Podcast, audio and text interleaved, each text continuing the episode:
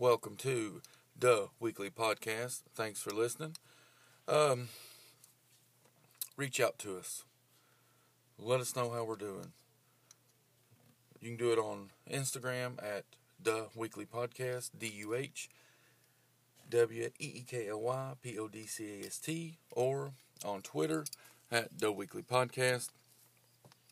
Or you can send us an email at theweeklypodcast at gmail.com. Give us a five star review. Give us a rating. Um, every rating, we want to give you a personal shout out on the next episode. Um, we also want to look at, here in the future, we're going to look at having some extra content for Patreon and Stitcher Premium. Uh, if you're looking to maybe help produce the show, where it is a one man show, look in the show notes and you can link, uh, click the link for uh, PayPal, or you can click the link for Stitcher. I'm sorry, Anchor support, and that'll take you to the link. And everyone that makes any donation, whether it be a dollar or whatever it may be, will help produce the show and will be named as producers on the next episode. Um,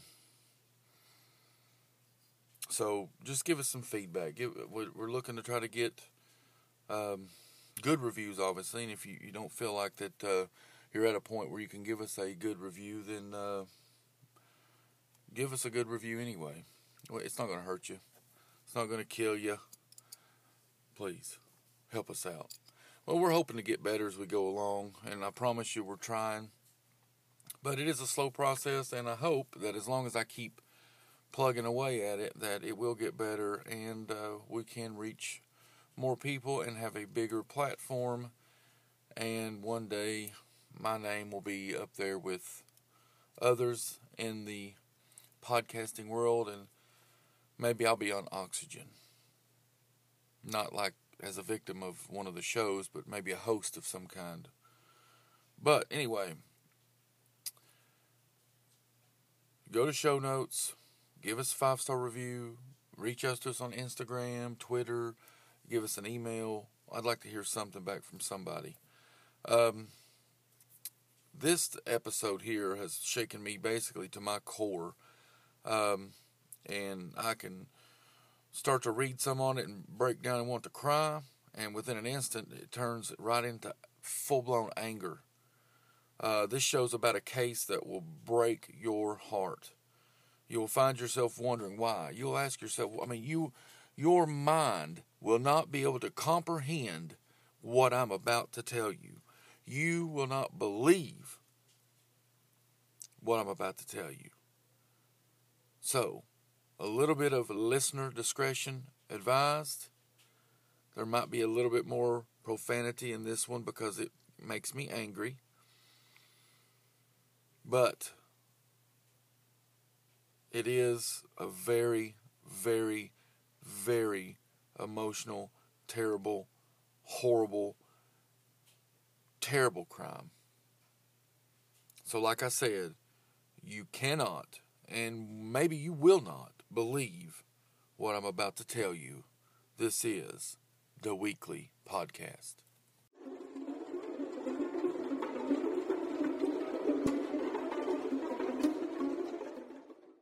mother's boyfriend, Isauro Aguirre, is on trial for his murder. Was portrayed initially is that these are just two monsters in this one isolated incident. But as you go through the trial, you realize that it's much more complicated than that. People here want, they want to know the truth. They want to know what actually happened and they want him to admit what he did.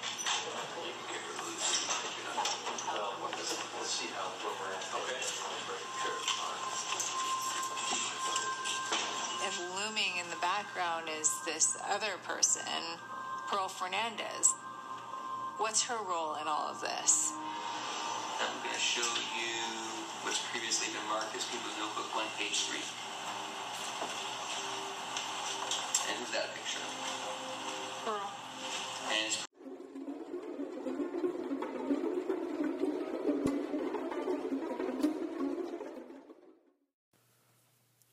As I go through this case here, please bear with me. I have researched it. Um, I have put together what I think would make, you know, we don't want to try to drag something out to where you get bored with listening to it. So I've tried to put it into a, a one episode situation. Um, born on February the 21st, 2005. Gabriel Fernandez, born to Pearl Fernandez and Arnold Contreras. At birth, he was given to his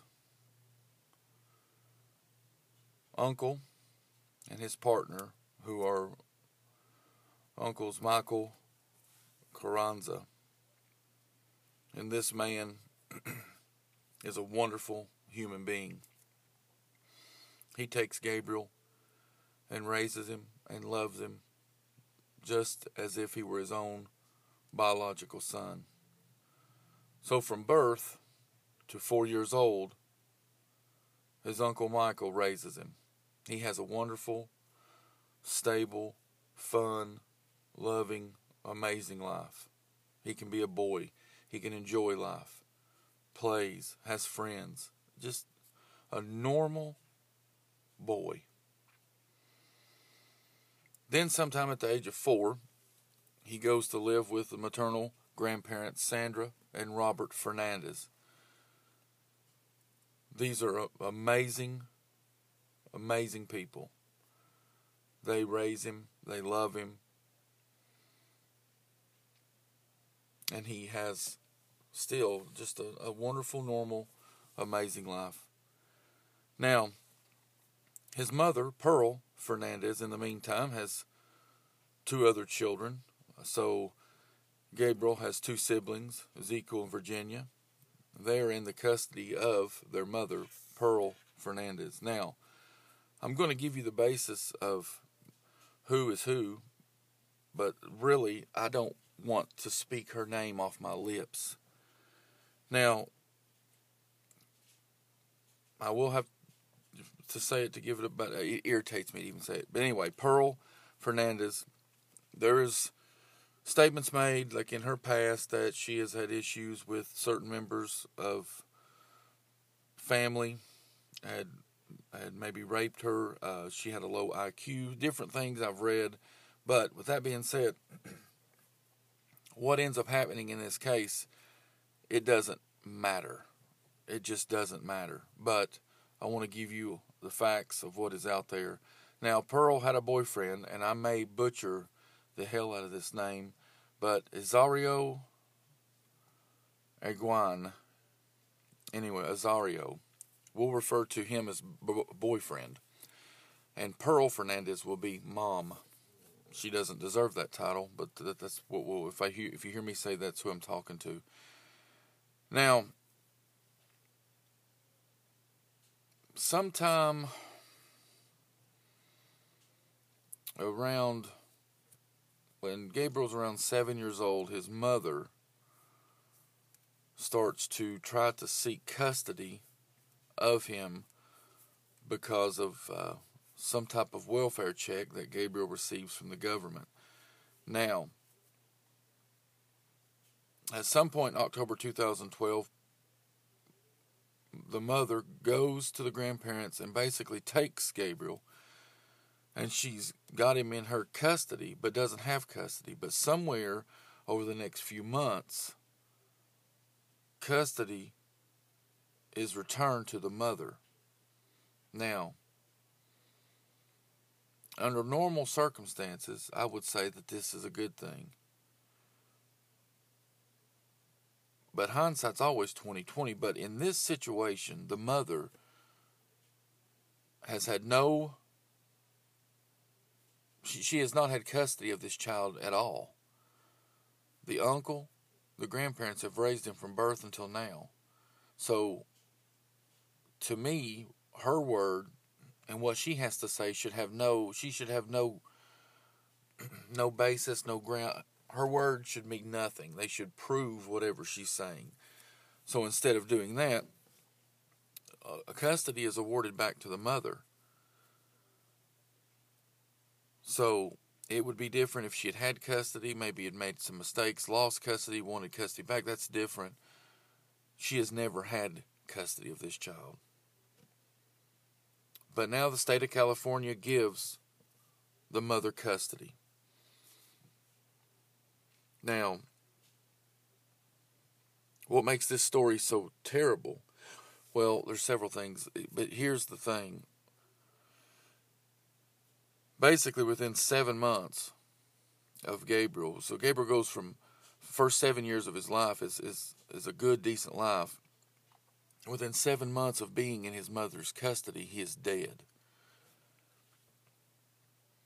So in May, the 22nd of 2013, a 911 call is made. First responders, firefighters, EMS, all arrive at this, the apartment of Pearl Fernandez and her boyfriend, Sario. And what they find there is something that, that they can't even put into words. They've seen some of the most tragic and terrible and heinous things throughout their career. But what they see walking into this apartment with this poor eight year old boy stops the most seasoned first responder, law enforcement, firefighter in their steps. On the 911 call, it is stated that the boy was wrestling around with his sibling. The boy had slipped and fell in the bathtub. The boy had slipped and fell, hit his head on the dresser. EMS gets the boy out of the apartment, gets him to the ER. His vital signs crash. He has no heartbeat. They bring him back. They have to do a CAT scan. While in the while in the machine, he flatlines. He has no pulse. They revive him again as the doctors are looking over this poor boy in the ER, everybody's frantic. You can imagine, like the movies, everybody moving around, eh, people everywhere, just commotion, yelling out all the different things that they're finding wrong with this poor boy that has just slipped and fell in the shower. So, as they're yelling out, fractured skull, three broken ribs, his teeth are knocked out, burns to his skin, BB pellets lodged and embedded in his growing, his skin, and come to find out in his lungs. He's been punched ten times a day, scrubbed, bound, gagged, locked in a small cabinet at the foot of his bed. He's been fed cat litter with cat feces. He's been fed his own puke. He's been fed rotten food. He has been tortured every day of his life for the past seven months until finally it had went too far. And he was killed. So on the 22nd, when EMS comes to pick him up, two days later, he's brain dead. And he dies May 24th. Now, it doesn't take anybody long to figure out that, hey, there is a, a little bit more here what's going on than a fall. And they bring the mother and the boyfriend in for questioning. And after talking to them for a bit, they start to, to talk about what they had been doing. They were afraid that, uh, and this could, should have went down, and the DA had said that uh, it, they could have processed as a hate crime because of them saying that they thought the young boy was gay and they were doing this to, to keep him from being gay, things like that. But the way they described it is they could have got more with how they charged it. Either way, hate crime, child abuse, capital murder, first degree murder, torture. We're talking a seven, eight year old boy that is bound, gagged, shoved into a small, like a shoe claw, shoe, just like a little chest at the end of the bed, beat teeth knocked out with a baseball bat, burned with cigarettes, scrubbed and rubbed his skin with Brillo pads, shot him with the BB gun, uh, fed him cat litter with cat shit and fucking puke and damn raw meat, rotten meat. Can you you can't even wrap your head around a fucking monster that would do something to a child, an innocent child. What is going through this child's mind when the person that is supposed to protect and love him is not only abandoned and neglected him most of his life, but when it did come time to get m- his mother's attention, the attention he got from her and her live-in boyfriend were some of the most heinous, horrendous, and terrible things you could do to a human being. You wouldn't do things to an animal like this. This I could not believe what I was reading. There is a Netflix documentary out. I suggest you watch it if you can. It's uh, terrible, really, and uh, it breaks my heart to even think about it. But I, I felt like that uh, this I, this case, I felt like I wanted to tell about this case. It it it just absolutely blew my mind. So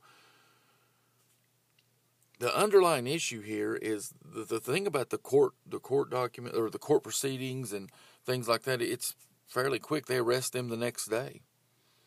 Uh, they go to court, and the boyfriend is found guilty of capital murder. The mother is found guilty of capital murder. She gets life in prison, no parole. He gets the death penalty. Okay, case closed. It's over. But what happened in this case sent shockwaves through the country with pure protest because not only had over 64 complaints been lodged against these people and their abuse to their children but there was eight separate investigations into these these two or especially with the mother. So where did the ball get dropped? Where did this young boy Gabriel Fernandez slipped through the cracks if DCFS, the Department of Children Family Services, cannot protect the most vulnerable, the most at risk. If they can't see what's going on in a case like this, what the hell can they see? Who is safe?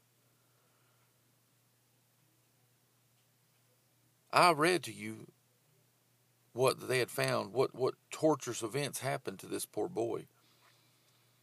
How would, I mean, can you imagine how it would feel not to only endure the physical pain of going through what he went through, but more than that, the very moment that you might get a, a, a bit of rest, that you drift off and you start dreaming, and you dream that you're somewhere else, and you you dream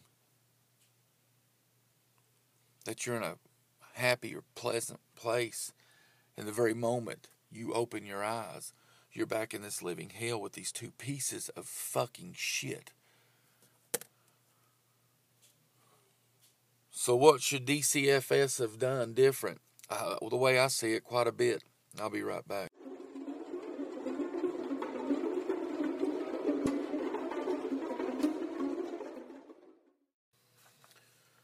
So, in the delusional minds of two people that beat and torture a child, they do all of this, and then when they see that it is oh they've went just too far, they pick up the phone and call nine one one. So, let's play devil's advocate. Let's think in the minds of a horrendous, torturous piece of shit criminal.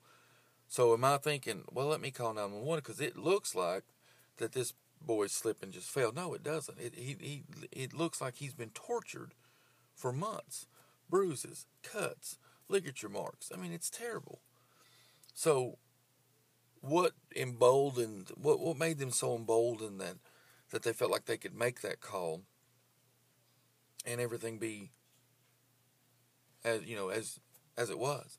Well, one, in my opinion, they're pieces of shit. But the second thing is when you've had 64 separate complaints and eight open investigations, and up until that point, you've been re- rewarded with the, the custody of your child and nothing has happened, then why in the hell would you think anything's going to happen? Why would you not think that they're just going to come out here, they're going to take him, they're going to take him at my word because, hey, that's what they've done up until this point, and everything will be, oh, just as it was.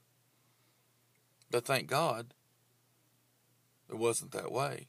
But I'm sure that's what emboldened him because that's the mind of a criminal. Obviously, if there's no consequences to small actions, and I'm not saying that this built up to this, but what I'm saying is in their mind, the beatings went without being recognized or without being noticed. And every time someone come out, they just took them at their word and went on about their merry way.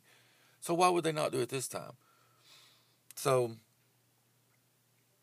their consequent their, their, their actions were never checked. There was never consequences to the, the beatings up to this point and there was eight investigations, 64 different complaints, school teachers, uh, security guards, anybody that seen the kid know, knew that something was wrong. And every time they come out, there was never a physical exam of Gabriel. No one ever sat him down and spoke to him. And uh, Xavier Cruz finally went out and visited the Palmdale apartment and uh, had actually learned of a burn that Gabriel had on his foot, and Cruz did not report the injury. What did Cruz do? He goes back and uh, gives old uh, Mother Pearl a call and ask her out on a date, a date the next day. And that is out of the court records. The grandparents and uncle are suing the state of California, which the state of California should be sued. Now, I understand, and I've, I've never been a, a, social worker. I've never worked for DCFS. I'm sure the job is terrible with the things you see. I'm sure your caseload is ridiculous. One of the four. Now, what made this case different and what launched it into the atmosphere was that the DA of this county, Jackie Lacey, decided that she was going to charge the four DCFS workers that were directly or supervisor uh, or indirectly like supervisors we're, we're going to charge them for falsifying documents and child abuse in this case the first time really in history that, that, that social workers or DCFS workers have been charged in a case of neglect and child abuse so Patricia Clement 69 Stefanie Rodriguez, 34, was the two DCFS agents. Then, of course, the other one I'd mentioned uh, had not been involved in this. It was just a issue, one-time issue that they went out on uh, and went out to the home, the Xavier Cruz. But the four that was indicted for child abuse and falsifying documents, like I said, Patricia Clement, 69, Stefanie Rodriguez, 34, the supervisors were Gregory Merritt, 64, and Kevin Bom, 40. Now, I did read that uh, Gregory Merritt's caseload once upon a time was 280 cases. And that's a lot. And I get it.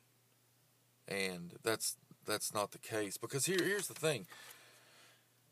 So you're covered up and I'm sure I'm sure that they prioritize their caseload like with most vulnerable, most likely to be you know abused in high risk situations. So, in my opinion, if someone slips through the cracks, you know, like let's say that they didn't make it out there ever, like the first time they ever were able to get out to to to follow up on one of these complaints or the or, or to go out and visit the home of Gabriel Fernandez was was before, right was after he died. They weren't able to make it there because within seven months their caseload is so great they weren't able to make it there. That's not the case. The very moment that his case was on their radar and they were physically going out to this home to look at the mother, to look at the child, they never done a physical exam. They never done anything other than take the word of this mother. a mother that had only had custody for months. So you can't say that the caseload was too much because when you're on that one particular case for that one day or that, that three hours or whatever it might be, you have an obligation to do that job to the fullest of your ability, to the fullest extent of what the law allows you. And you have an obligation to protect that child. I would have had more respect for these four. I'm not going to even loop them in with the whole bunch. I'm sure there's good ones out there that if they just never made it out there because their caseload was so heavy, I would have had more respect for that than the fact that there was 64 complaints, that there was eight open cases. Now, not all of those were Gabriel's cases, but all of those were Pearl Fernandez. So, the fact that she had had one child taken away, she had two other children in her custody that she had had reports on, cases on. People have come out apparently not investigated because those kids were still there. But I don't know why Gabriel was pinpointed for the torture that he endured, but it doesn't matter. DCFS owed Gabriel Fernandez. You know, it's sad enough that your flesh and blood, your mother, your mother, this poor boy's mother, tortured him had her boyfriend beat him. I don't know to what extent she actually put her hands on the way they talked about the situation was that she was the puppet master, that he was the enforcer. But then not only do they betray you, but the very people set in the situation to protect you from that, they don't even protect you. What a feeling of absolute betrayal. Betrayal. So, like I was saying, now, but sure, you uh, DCFS, you, you would you would prioritize your caseload, and like, and most likely, this case here would at least been in the top ten of really shitty situations. So, I feel if if DCFS was remotely doing their job, that that boy would have been with his grandmother. It would have been like I said, different if A, there was no prior incidents with, with, with the mother, and B, if the boy would have been in his mother's care for any amount of time beforehand, but he wasn't. He was with his uncle and his grandmother for first seven years of his life. That should throw a flag. Err to the side of caution. If you're getting reports, pull the boy, talk to the boy, let him be examined, put a, a- a break in there. And you've got family members that had cared for this boy for seven years telling you these things. Don't just brush them off. You go out there, you don't do any physical exam of the boy. And then when you do finally talk to the boy, you threaten him with jail for lying, take the mother's word, roll on about your day, ask her out on a date, whatever it may be. Talk to him, look him over, pull him to the side, see what he's got to say. I mean, at least talk to him. And that's the point where the ball is not only dropped, it is the, someone has stuck a knife in the damn thing and, and let all the air out. Because I understand the caseload, but once this case pulled up on your docket for the day, then it was your obligation and responsibility to do your job that day. Now, you may have 279 other cases, but for that 30 minutes, you need to focus your attention on what the fuck you got going on right then. Excuse my language. It's sad. It's just, it's, I, it's hard to even put into words. How does this even happen? How does it even happen? You know, it would have been better off for DCFS to have never even answered one of the damn complaints or even opened a damn investigation. Because at least it would have just looked like they were overworked and they just misplaced it. I would rather have incompetence of misplacing someone's file and not even knowing it would have made you look better if you didn't even know the boy existed. but the fact that he existed, the fact that you knew he existed, the fact that you had been on the property, the fact that you had talked to the mother, the fact that there are so many people telling you what, what's going on here, that makes it neglect. You put yourself in, and I know that there's a hundred thousand million good people out there that do this job. They do it well. They work their ass off. I'm not talking about you, but these four give you a really bad, bad rap here in this situation.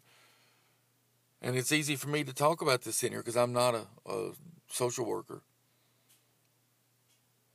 But you put yourself in a position, you put yourself up on a pedestal because these children look to you for protection.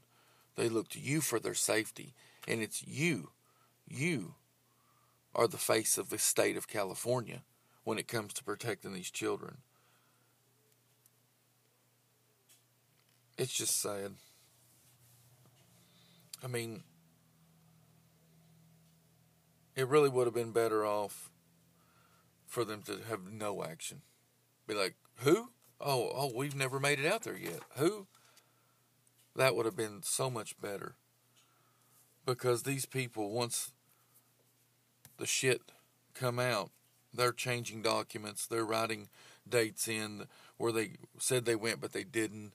When they go out there, oh, the mother says this, the boy's lying, and it's they never even looked into it. And it's that's the whole thing is sad. It's terribly sad. And what breaks my heart the most is because you, you have that thought you could you almost you couldn't even imagine what it felt like what that little boy went through but you could almost just for a brief second feel that just sliver of pain and fear and terror that he felt and you think to yourself oh my god to endure that for months and to to go through what that little boy went through if it doesn't break your heart, then someone should rip out what little bit of heart you have. This case will in, infuriate. Oh my God, I'm. I could be almost in tears one minute and be so damn angry in, a, in the next. You know, if a child can be beat to death with a cracked skull, BB pellets in their lungs growing, cuts, bruises, knocked out teeth, tied up, uh, stored in a fucking small box at the foot of their bed, ligature marks. Um, if this is the one that goes unchecked, then God be with the unwanted and neglected children of California. I'll be right back.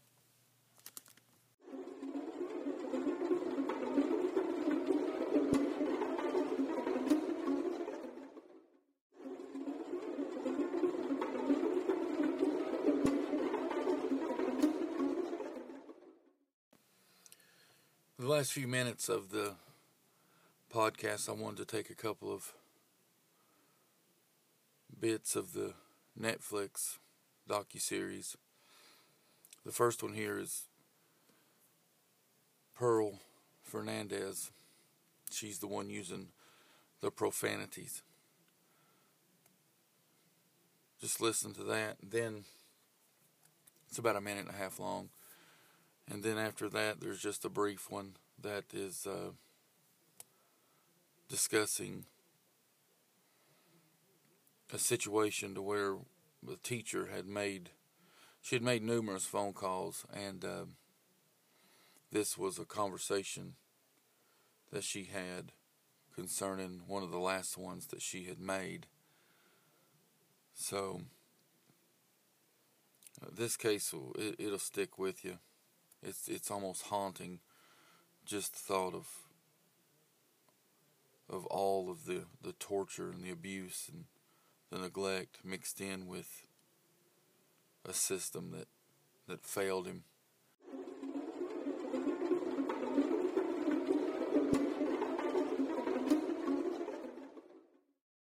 So what happened? And he said, "Oh well, I I fell playing or something, and I I just knew that that was not you don't fall and get look like that. And so I said, what really happened? And then he got mad. I remember he said, my mom shot me in the face with a BB gun. Okay? And I just remember being like, oh my gosh. And I said, you know, why, why did you lie? Why didn't you tell me that? And he said, because when I tell you and that lady comes, then I get hurt worse. That lady with the social worker. Yes, I assumed at that point.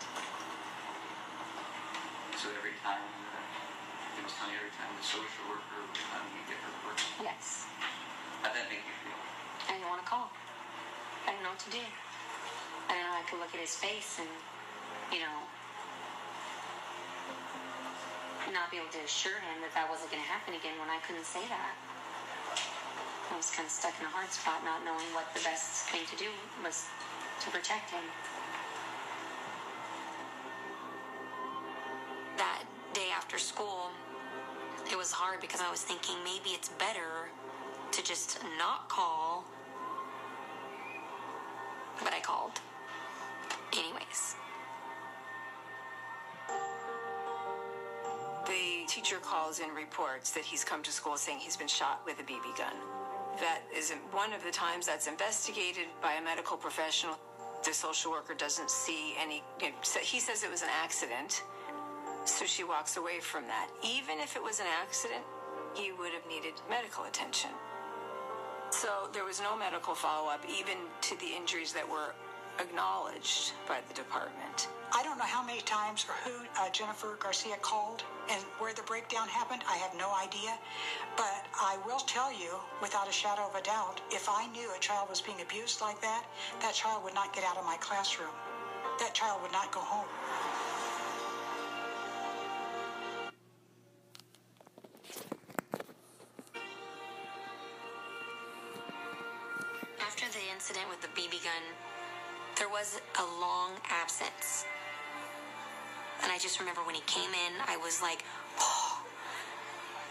Was just there still. You know, that he came back.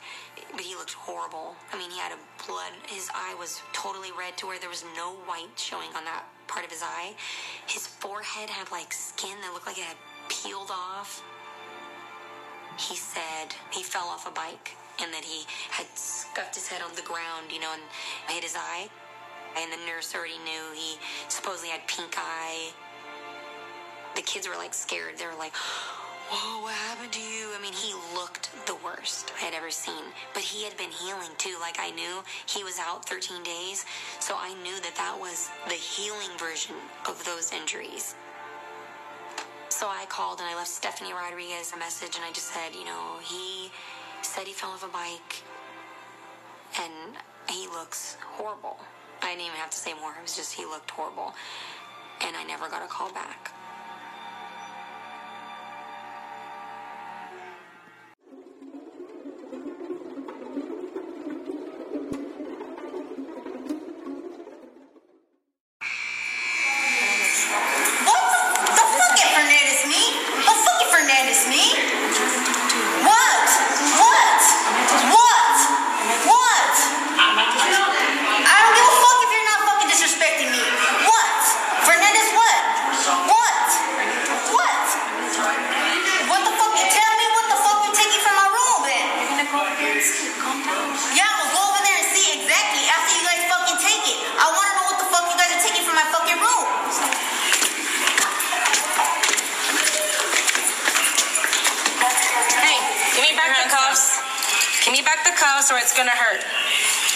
Put your to the slot. You give me a? Anybody got